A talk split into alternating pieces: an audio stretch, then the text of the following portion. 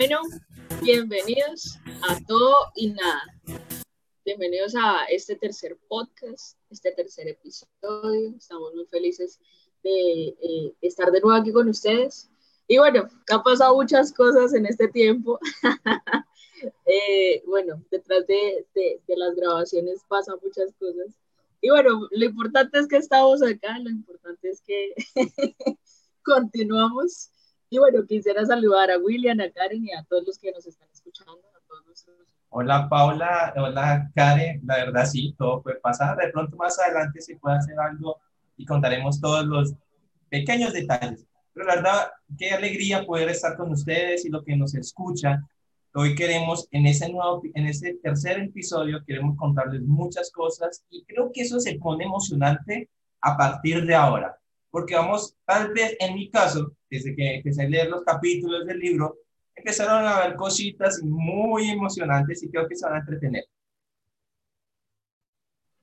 Hola a todos, hola Willy, hola Paula.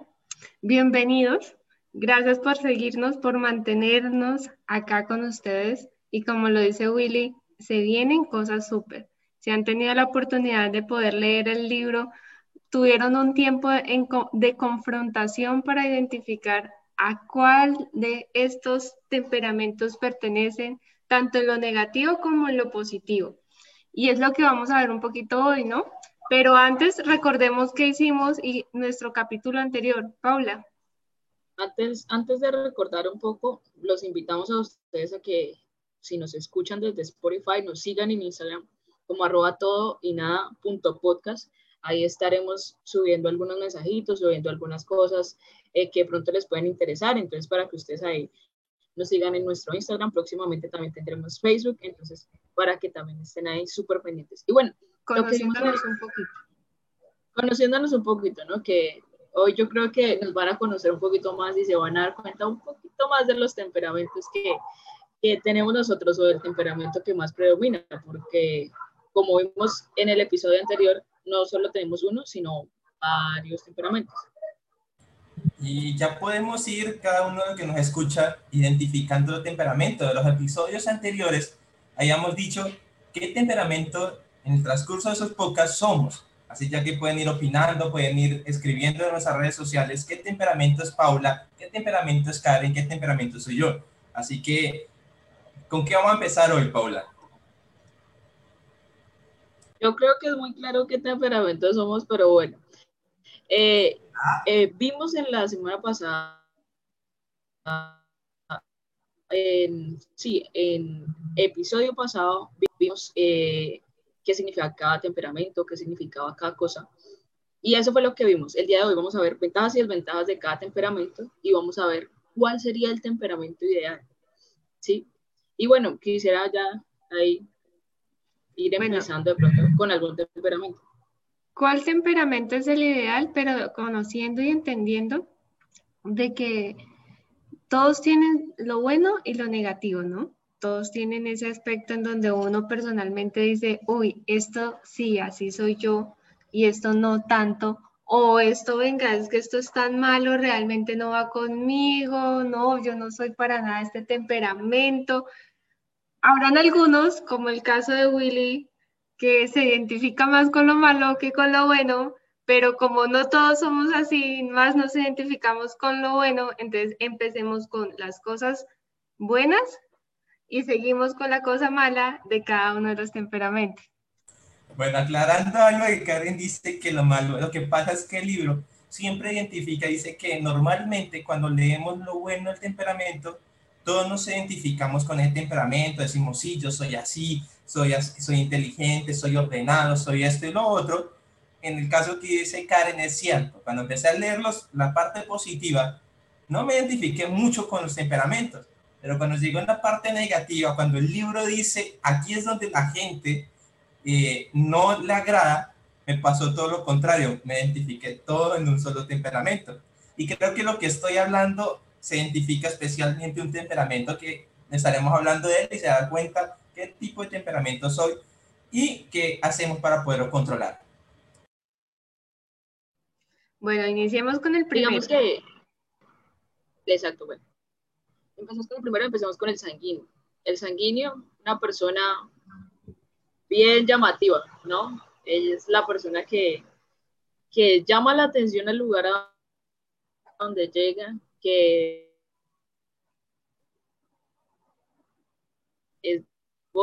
es una sonrisa siempre, que está siempre eh, optimista, que está siempre a llevar, que nosotros conocemos muchos sanguíneos, ¿cierto? Eh, conocemos muchos sanguíneos y, y, compartimos con ellos y vemos pues que ellos al lugar donde llegan pues sobresalen. Ese es el sanguíneo, el sanguíneo es la persona, es la persona que, que está ahí, que está ahí dando alegría a los demás. Pero así como tiene cosas buenas, tiene cosas no tan buenas. Sí, pero antes de dar las cosas no tan buenas, recordemos que sanguíneo también es el alma de la fiesta y el sanguíneo es experto haciendo amigos. Hay algo que el que está calladito va y le habla, el que está mal geniado va y le habla y siempre está buscando ser buscando amigos. Como dijo Paula en una ocasión, es el que de la canción, ¿cuál canción, Paula? Yo, yo quiero tener un millón de amigos. Y no solamente en cuanto al tema de la alegría y la rumba, sino que también es una persona que se caracteriza por ser súper optimista. Nunca le va a ver las cosas negativas al cuento. Y por más de que seas tú el negativo, va a ser esa persona que va a llegar a ti y te va a decir, oye, no ves las cosas negativas, mira que hay algo bueno, mira que las cosas pasan por algo, mira que eh, hoy pasa esto, mañana va a cambiar el mundo, mañana va a ser mucho mejor, no es temeroso, eh, le encanta asumir de pronto esos retos y esas dificultades del futuro, aunque vive mucho en el presente, ¿no? En el gozar el momento, estar en el momento, de disfrutar las cosas que tiene en el momento. Les apasionan las cosas pequeñas, pero también las grandes, ¿no? Es un, es el alma de la fiesta, es el alma de las reuniones, es el que se gana el mundo de una forma jovial y sensible. Sí, pero hablando de todo eso, no todos los temperamentos toleran ese tipo de cosas, pero el temperamento sanguíneo tiene algo y es que la gran mayoría de tiempo todo lo que hace es una máscara. Él siempre está ocultando toda la realidad en su vida. Y eso es lo malo del temperamento sanguíneo. Siempre no está pensando en el futuro, sino en el momento.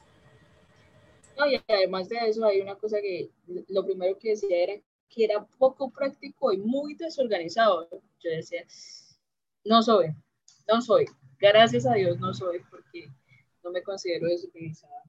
Eh, se le dificulta, se le dificulta cuando conoce a Cristo tener una constante en leer la palabra, una constante en llevar una relación con Dios. Y, el sanguíneo, aunque puede ser mucho, pueden tener mucha facilidad en unas cosas, en otras cosas no. Mm.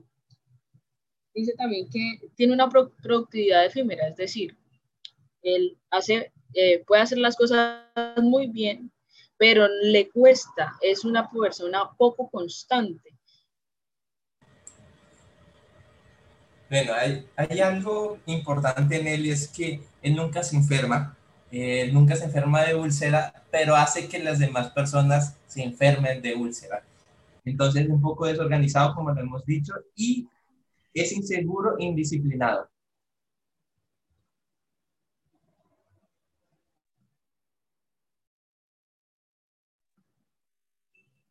Sí, es una persona muy segura. Bueno, hay otras cosas que yo escribí, sí, porque a mí me gusta escribir las cosas. Eh, más, lo que más así en general es que es una persona que comienza pero no termina, que le gusta, que, muchas veces de pronto uno conoce personas que empiezan con toda un proyecto. No, ah, empecé, pero ya no terminé, ya no, no continúo, ya, ya me es difícil, ¿no? Que me ocupé haciendo una cosa, que me ocupé haciendo otra. También decía que era mal estudiante, por lo mismo porque no es una persona constante. Entonces como que le cuesta llevar la, la vida, le cuesta llevar muchas cosas.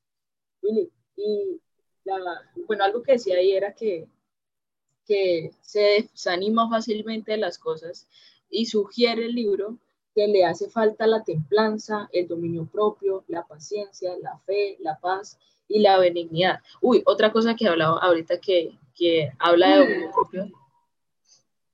Esa forma de decir de Paula, uy. Bueno, es que habla de dominio propio y decía que es una persona muy tentada a la lujuria. Y yo decía, my God, qué locura, no me enteras. Es una persona muy tentada a la lujuria, a la lujuria y como es tan inconstante, pues tiende mucho a ceder a las tentaciones, es decir, a, a los ojos, a lo que escucha. A eso es lo que tiende mucho el sanguíneo. Yo creo que más de una vez nos hemos encontrado con un sanguíneo de esos que nos saca el genio, nos saca el temperamento, nos saca a relucir las cosas negativas. Ustedes no pueden ver, estamos nosotros grabando con cámara encendida la cara que pone Paula. Esa es señal única y exclusivamente de cuántas veces se ha encontrado con un sanguíneo que le ha hecho ver estrellitas. Pero fíjense, así como tiene esas cualidades de sacarle el mal genio a muchos, también tiene la facilidad de sacarle una sonrisa a muchos y de que en lugares negativos o en situaciones negativas puedan brindarles un calor y puedas mirarle una nueva mirada a cada uno de nosotros. Entonces, no los despreciemos, no los sesguemos y miremoslos como esa, ese gozo y esa alegría. Obviamente, le hace falta muchas cosas y dentro de las cosas que un sanguíneo debe pedir es lo que hablaba Paula, la templanza, el dominio propio, pero sobre todo la fe. Así es. Bueno, es interesante que, que uno dice, uy, pero tiene que ser una persona repaila porque para tener todas esas cosas. Pero resulta que, que es que lo somos los seres humanos, nosotros los seres humanos de pronto cuando nos juntamos con otras personas, mostramos nuestra mejor cara porque nosotros no queremos quedar mal, o sea, la gente, una persona nunca quiere quedar mal delante de otras pero realmente nosotros somos así. A veces tenemos cosas buenas y tenemos cosas malas y tenemos que saber cómo manejarlas. Y más adelante hablaremos de cómo, de cómo será más, eh, de cómo hacer que nosotros lleguemos a cambiar o a modificar un poco nuestro temperamento para mejorar, no porque alguien me diga y no porque eh, a Pepita Pérez le caiga mal, sino porque realmente necesito ese cambio por mi mi persona, porque cuando cambiamos esas cosas, pues nos hacemos mejores personas. Y sigamos hablando del colérico. El colérico es una persona bien chévere, ¿no? yo, yo siento es de lo máximo, de lo máximo. ¿Cierto, yo siento que aquí, hay aquí debe haber coléricos, coléricas. Vamos a ver quién será. Yo siento. Empecemos a hablar a ver qué pasa. No, y yo siento que estamos rodeados de muchos coléricos. Una, yo, bueno, yo, mi mamá es una persona colérica, ¿sí? Ella es de un arranque, un empuje y hagámoslo. O sea, ella es, coge el carrito y llévelo, ¿sí? Ella no es de que, ay, voy a esperar a que el otro haga, no. El colérico es, yo listo, yo puedo hacerlo, lo hago. Es una persona muy organizada, es increíblemente organizada. Yo digo severo porque eh, eh, una persona organizada pues vale mucho en la vida y el que se organizado pues lo hace avanzar mucho. No le gusta quedarse quieto, así que tiene un movimiento continuo. Nunca los va a ver que se queden en un solo lugar o haciendo una sola actividad. Son muy buenos para tomar decisiones, ¿no? Centrados, siempre con sus objetivos y sus metas claras pero las decisiones que toman muchas veces las toman por instinto y no las toman como porque las pensaron metódicamente como otros temperamentos que hay. Claro, y eso se vuelve algo en contra y un punto negativo, ¿no? Que muchas veces van por impulso. Bueno, eh, temperamento, de ese temperamento colérico es que es un líder innato. Como dijo Paula, es eh, instinto, hace cosas y normalmente le salen bien pero el carácter de colérico tiende a ser muy fuerte, se siente, eh, se siente independiente y aparte de eso, no les lleva muy bien con esos temperamentos, siempre tiende a rozar con ellos, siempre tiene que estar ahí y él tiene algo muy, como todos los temperamentos tienen sus debilidades, ¿cierto Paula? ¿Cuál es una de las debilidades? Bueno, dice que es una persona un poquito iracunda, ¿no? Que explota, que tiende a mostrar mucho, eh, por eso se llama colérico, ¿no? Porque viene de cólera, de, piedra, de rabia. Eh, se deja llevar, o sea, le saca muy rápido la piedra. Hay personas coléricas que, digamos, yo conozco a alguien y yo le digo que es fosforito porque uno no le puede decir nada porque eso ya es solo tocar la pared y ya está prendido. Y así es el colérico, es un poquito impaciente con los otros temperamentos. Es también autosuficiente, ¿no? Y ese es uno de los conflictos más grandes que tiene cuando conoce a Dios. Conocer a Dios y estar cerca de Él es poderle entregar y depender 100% de Dios. Y como se siente tan autosuficiente, llega a tener un conflicto muy íntimo sobre poder realmente dejarse guiar en todo momento. Porque pues considera que lo que hace, lo que piensa, todo su ser es mucho mejor que lo que puede proporcionar el resto de personas. Hay algo importante lo que dijo Karen, es cierto. Normalmente cuando un colérico se convierte en Dios, conoce a Dios cuando es niño, es mucho más fácil. Es muy difícil que un colérico adulto conozca a Dios por la misma autosuficiencia que tiene. Pero hay otra característica de los coléricos y es que él trata de sobrepasar por encima de todo, sin sentimientos. Para llegar a, llegar a su punto, no le importa pasar por la gente, no le importa dejarlos en el piso, pero ese es el temperamento del colérico. Aquí me están viendo como raro, pero es la verdad, si sabemos esto. Entonces son las debilidades del colérico. Tranquilos que creo que siguen con los que me pueden dar duro a mí.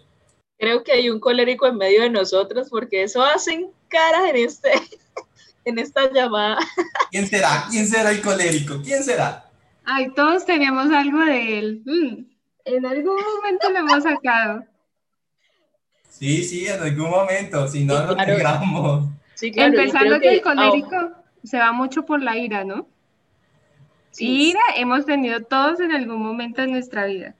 Bueno, sí, está bien, está bien, está bien. Como ya hablamos del colérico, pasemos al siguiente, que viene especial. Es un temperamento que uno tiende como a, a, pensar que es como el temperamento triste, el temperamento llorón. Puede ser, pero también tiene cosas, tiene cosas bien interesantes.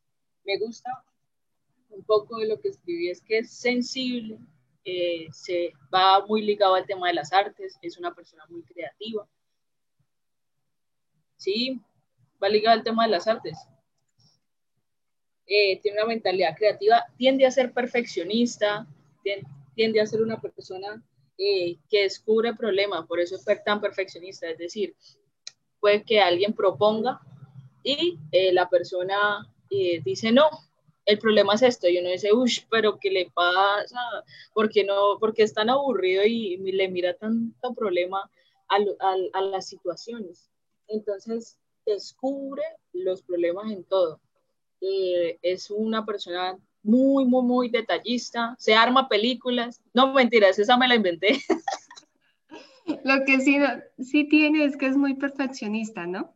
a todo le busca lo más mínimo, el más mínimo detalle, a mejorarlo, a pulirlo, a que todo salga bien, puede planearlo, puede revisarlo, puede contra revisarlo.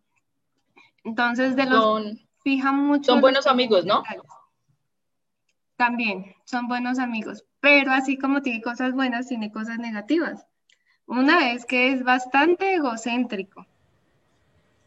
Se cree mucho. Yo quería hablar y al respecto de esas eh, cualidades buenas, es un amigo fiel, es cierto, ya que empezamos con un negativo, es egocéntrico, sí, eh, tiende a, a, escoger muy bien muchas cosas, pero quiero resaltar algo del melancólico y es que el melancólico analiza todo, él analiza todos los detalles.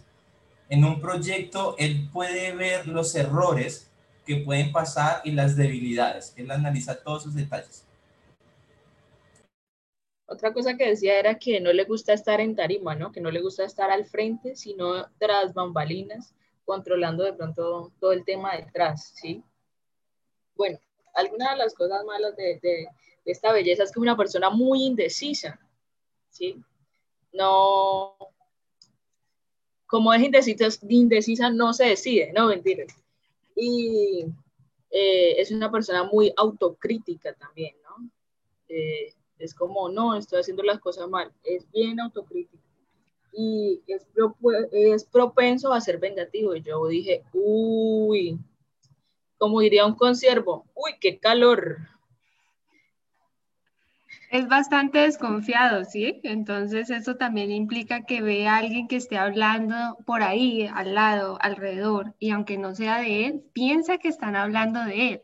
Entonces lo que decía Paula, es videoso, efectivamente, se monta películas donde no las hay, piensa que todo el mundo habla de él, que él es el centro de, de atención, que todo el que pasa está mirándolo de pies a cabeza, cuando en realidad ni siquiera puede que lo estén revisando. Y ojo, acá hubo alguien que defendió este temperamento para que se vayan dando cuenta cómo son las cosas.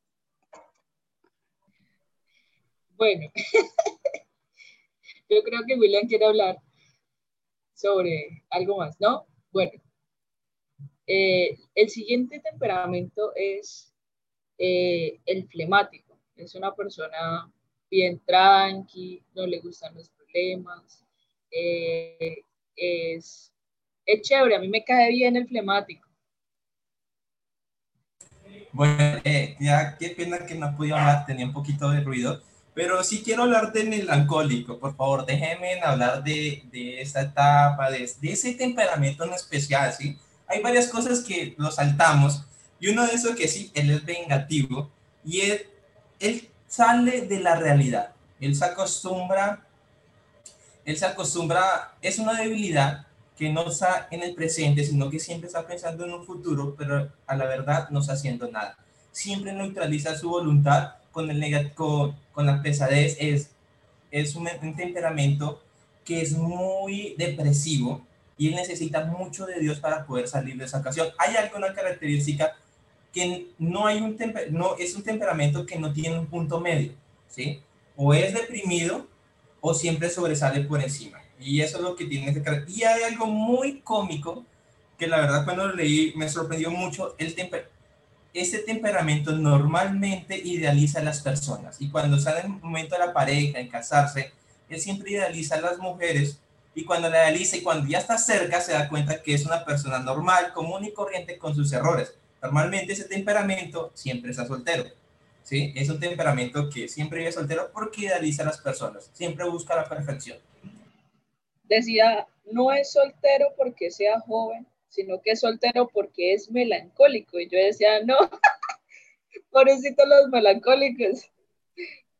Dos, solo con mi soledad. Pero no, hay algo de los melancólicos y es que la gran mayoría de líderes en la Biblia han sido melancólicos, porque gracias a Dios podemos, se acercan a Él y empiezan a cambiar y son líderes muy prominentes y pueden desarrollar muchas cosas. Ahí lo que tienen que mejorar siempre los melancólicos, la sensibilidad.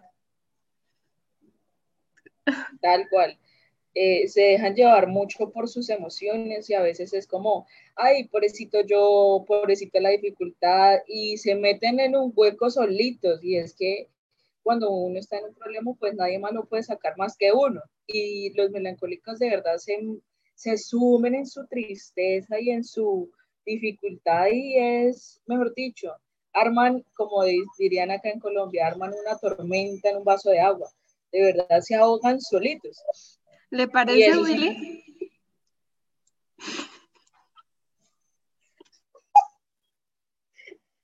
Yo creo que sí, están diciendo toda la verdad. Sigamos con el siguiente temperamento. Pablo hablaba de flemático.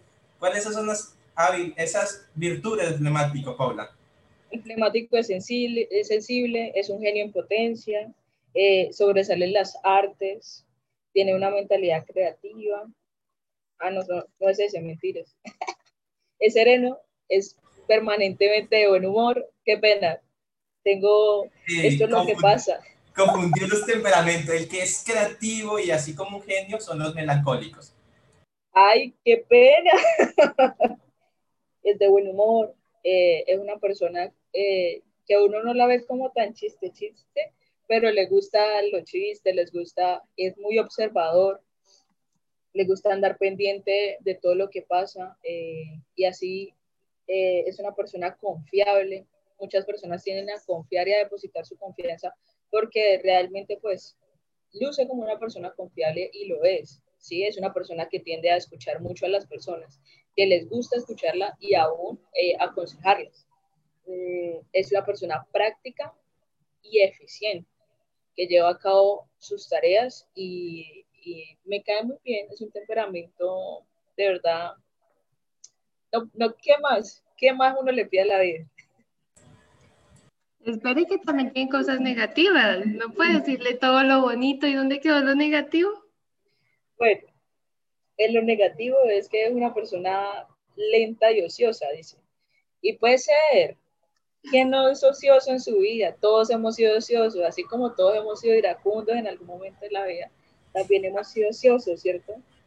O sea, eh, prefiere no hacer las cosas, prefiere no asumir el compromiso por no tener que trabajar de más, porque todo lo ve como si le generara un costo y le generara algo negativo para esa persona. Entonces, lo lento y lo ocioso también es con el hecho de que no quiere asumir ningún compromiso, ¿no? Ah, en la parte de lento y ocioso es cuando se le da una orden y le dicen por dónde ir ellos más trabajan más lentos y no quieran ser activos en ese momento. Bueno, ah, yo siento que aquí todos decimos, bueno. Ah, y aquí falta otra cosa muy importante. Es que le encanta, le fascina, es su pasatiempo el llevar la contraria. Uy, sí, sí, sí, sí. Hay algo que en el libro eh, dice que cuando está en una reunión muy importante y llega el sanguíneo con su alegría y todo, el flemático, el flemático está frío como un témpano, no indiferente. Pero cuando llega el melancólico, todo triste y depresivo, el, el flemático inmediatamente es alegre, pero para llevarle la contraria al melancólico. Pero cuando llega el impetuoso, colérico, con sus planes, le echa un balde de agua fría con todos los errores que tiene. Ese es el, el flemático. Eso quiere decir que cambia de personalidad y cambia de comportamiento única y exclusivamente para sacarle la piedra al otro, para sacarle la ira, para sacarle lo malo de cada uno de los temperamentos. Imagínenselo en una fiesta. Bueno, hay una, una frase que me gustó que decía que el impetuoso colérico fabrica lo que inventó el genio melancólico, que vende el apuesto sanguíneo y del cual disfruta el tranquilo flemático. Así se, ahí en esa frase se, se muestra un poquito de qué es lo que hace cada uno. Eh, la persona creativa, la persona que lleva a cabo las cosas, la persona aún que lleva como a, a que se vendan ¿no? lo que hace el sanguíneo y la persona que las disfruta, ¿sí? el tranquilo del grupo.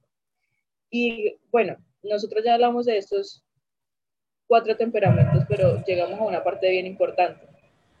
Yo quiero resaltar algo y es que no hay un temperamento mayor, no hay un temperamento que sea mejor, sino que todos hacen parte de la vida y hace que todo se fluya de una manera importante. Así que no crean que el melancólico, el flemático, el colérico es el mejor. No, todos tienen una parte importante en, en esta vida.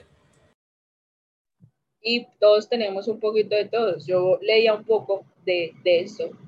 Y cuando leía, yo decía, bueno, me identifico con muchas cosas buenas de uno, pero con muchas cosas negativas de otro. Yo decía, bueno, entonces, ¿qué soy? ¿Qué vengo siendo yo? ¿Sí? Eso no quiere decir que es que yo no sea cierto temperamento, sino que tengo varias cosas de diferentes. O sea, yo soy un mix de muchas cosas. Es como cuando, cuando mi papá y mi mamá me tuvieron a mí yo no soy solamente hija de mi mamá, soy hija de los dos, ¿sí? Y tengo un mix de las dos familias. Eso es en los temperamentos igual para nosotros. Y bueno, nosotros ya hablamos un poquito de lo bueno, de lo malo que existe, ¿sí? Pero ahora vamos a hablar un poco de cuál es el ideal de pronto al que deberíamos llegar y que sería eh, lo mejor, ¿no? Llegar y encontrar algo de esa manera y es eh, los y es los temperamentos eh, que tuvo Cristo, ¿no? Los dones del Espíritu Santo que llaman, ¿no? Hay nueve dones. Ah, los frutos del Espíritu Santo, que son nueve. Qué pena, ¿no? Aquí, aquí nosotros tenemos una producción fenomenal. Usted no se imagina todo. Y bueno, son nueve frutos y todos estuvieron en la vida de Jesús. Jesús los tuvo todos. Obviamente Jesús se ponía bravo, obviamente Jesús pasaba por muchas cosas, pero siempre estuvo ahí el, el fruto del Espíritu Santo. Bueno, y referente a lo que dice Paula, lo encontramos en Gálatas 5, 22, 23. Y dice, el fruto del Espíritu, el amor, gozo, paz, paciencia, fe, mansedumbre, templanza. Y esos frutos es lo que caracterizó a Jesús en su tiempo. Y porque el Espíritu Santo trae esos frutos a nosotros o nos llega, es a poder controlar cada una de esas cosas negativas que acabamos de ver de todos los temperamentos, ¿no? Eh, hablábamos en el primero por qué el libro se llamaba eh, Los temperamentos controlados por el Espíritu Santo y quién era el Espíritu Santo. Pero el Espíritu Santo, además de ser esa persona y esa guía, es el medio por el cual Dios trae a nosotros estos frutos para llenarnos y complementarnos y quitar aquellas cualidades negativas o controlar aquellas cualidades negativas que tenemos y poder ser más como Cristo y menos como nosotros. Es muy cierto, y esos, esos frutos del Espíritu Santo vienen a cada temperamento a tener un orden y tener un equilibrio entre todos. Y bueno, Sé que tenemos una gran producción en este lugar, yo creo que el tiempo, de pronto nos emocionamos. Muchas gracias por escucharnos en este podcast Todo y Nada.